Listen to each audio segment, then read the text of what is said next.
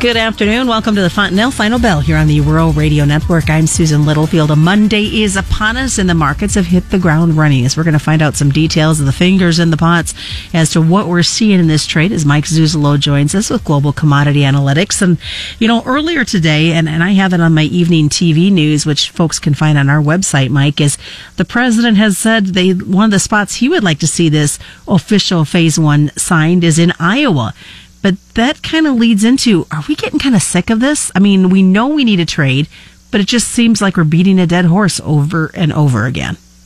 Well, I don't think we're getting kind of sick of it at this point, Susan, and I'm laughing as you ask that question because, I mean, that is one of the strongest opinions I've heard in the last month on the phone has been from the clients and subscribers and even listeners that have called in after doing a midday with uh, KRVN or with doing your uh, Fontanelle Final Bell with you, um, they've called in, and I think that's one of the biggest things that I've heard in the last couple months. And it makes sense because we're going into our 16th month in this um, U.S.-China trade battle, and I think it is a battle at this point um, because we had a 150-page agreement back in May that essentially got torn up by the Chinese. And now with impeachment hearings getting more formalized and the public hearings being set up by the House of Representatives here in the United States, I, I definitely think China has moved the goalposts again in terms of their calculus on how they're going to interact with us, and specifically how they're going to interact with the Trump administration in getting this phase one deal done, and especially anything past phase one. I, I will throw one other thing to you um, Hong Kong, and I mentioned this with Dewey on the midday update today. It probably needs some better explanation on on this program. Hong Kong is still very much a red hot issue when it comes to U.S. trade and U.S. foreign policy negotiations with China. It's it's very similar to Hong Kong. Uh, excuse me, it's very similar to North Korea. It's it's not going that well. In other words, um, the Hong Kong protests are getting to the point that China's Communist Party, led by President Xi of China, has stated in their fourth Communist Party plenum, their big meeting that they just concluded this past weekend, uh, that he is going to continue to support a tougher line with Hong Kong's leadership. And that suggests to me that similar to North Korea, he may rub up against the Trump administration with any policy moves that he may make here in the near future. And so we're not out of the woods. And I think producers and, and clients and subscribers, as they become more frustrated with not only the price action in the futures market, but their harvest progress and their yields, uh, they are much more uh, tired of this whole situation, and there's just no way around it. You know, I, I look at it, and we're not seeing obviously the full picture. We get little tidbits that come out of China here and there, but I, I think of the, of the Chinese producers um, that relied so much on purchases from the U.S. to feed their livestock, which in turn fed the people in China. They've got to be just as frustrated at this. They are, and, and this is also coming up against the central government, the state owned government, essentially saying, get out there and repopulate your hog herds, even though we haven't cleaned up African swine fever. Get out there and repopulate because we need the pork. And uh, just crossing the wires before uh, you and I came on together today is that uh, Reuters is reporting that Brazil is saying that now China has approved seven uh, plants, seven different plants for exports of pork internal muscle and, and innards as well. And some of the key pieces of pork that the Chinese like to consume in their soups, uh, it looks like that they continue to move towards other areas of the world to try and offset their lost protein. so what you and I talked about maybe six, eight months ago, I think is still very germane to the marketplace, and that is be weary of China taking on too many soybean imports from both the United States and Brazil. Um, it probably doesn't need as much as it's needed historically, especially what it took in in terms of this 2016, 2017 marketing years that uh, were just extremely high levels uh, because African swine fever has not been put to bed in China and other countries of the Asian Rim. I think it's much more likely that a, a longer lasting rally potential is going to come from the protein markets.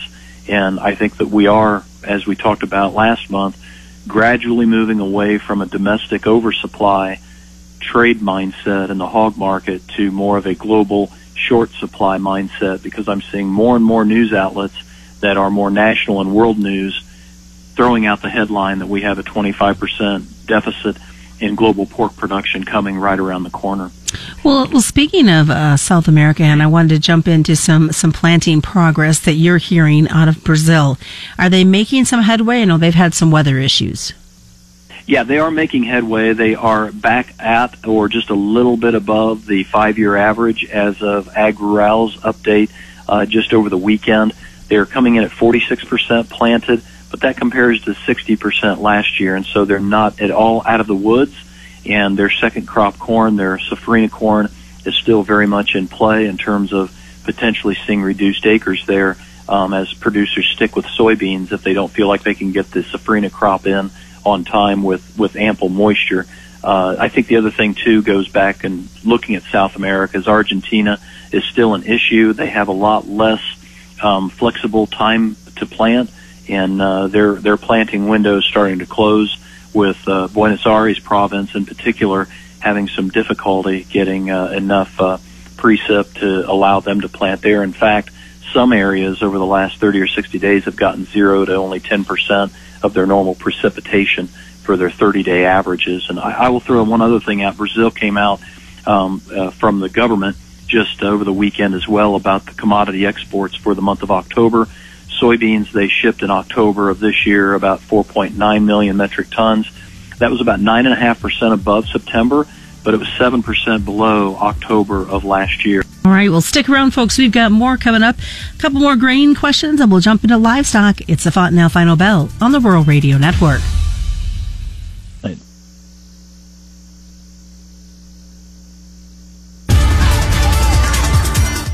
Welcome back to the Fontanelle Final Bell here on the Rural Radio Network. I'm Susan Littlefield as Mike Zuzolo continues to join us for segment two. Before we jump into the livestock and some important things to talk about there, Mike and I were talking during the commercial break about, I'm wondering, because of this whole phase one, the issues that we've had with China not getting this done in 15 plus months, for their growers, Mike? Are they just kind of thinking, hey, this might not go through, so we're going to keep up on our planting, keep up on our pressure, so we can take more markets away from the United States?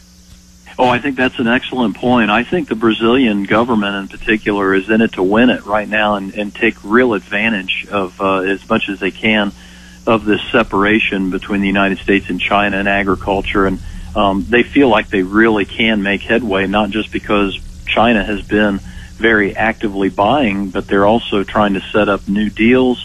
Uh, China is trying to put in more money into Brazil, specifically their transportation. That's the one area that continues to dominate Brazil's agriculture sector that uh, makes them uh, less competitive than us typically as far as reliable supplies.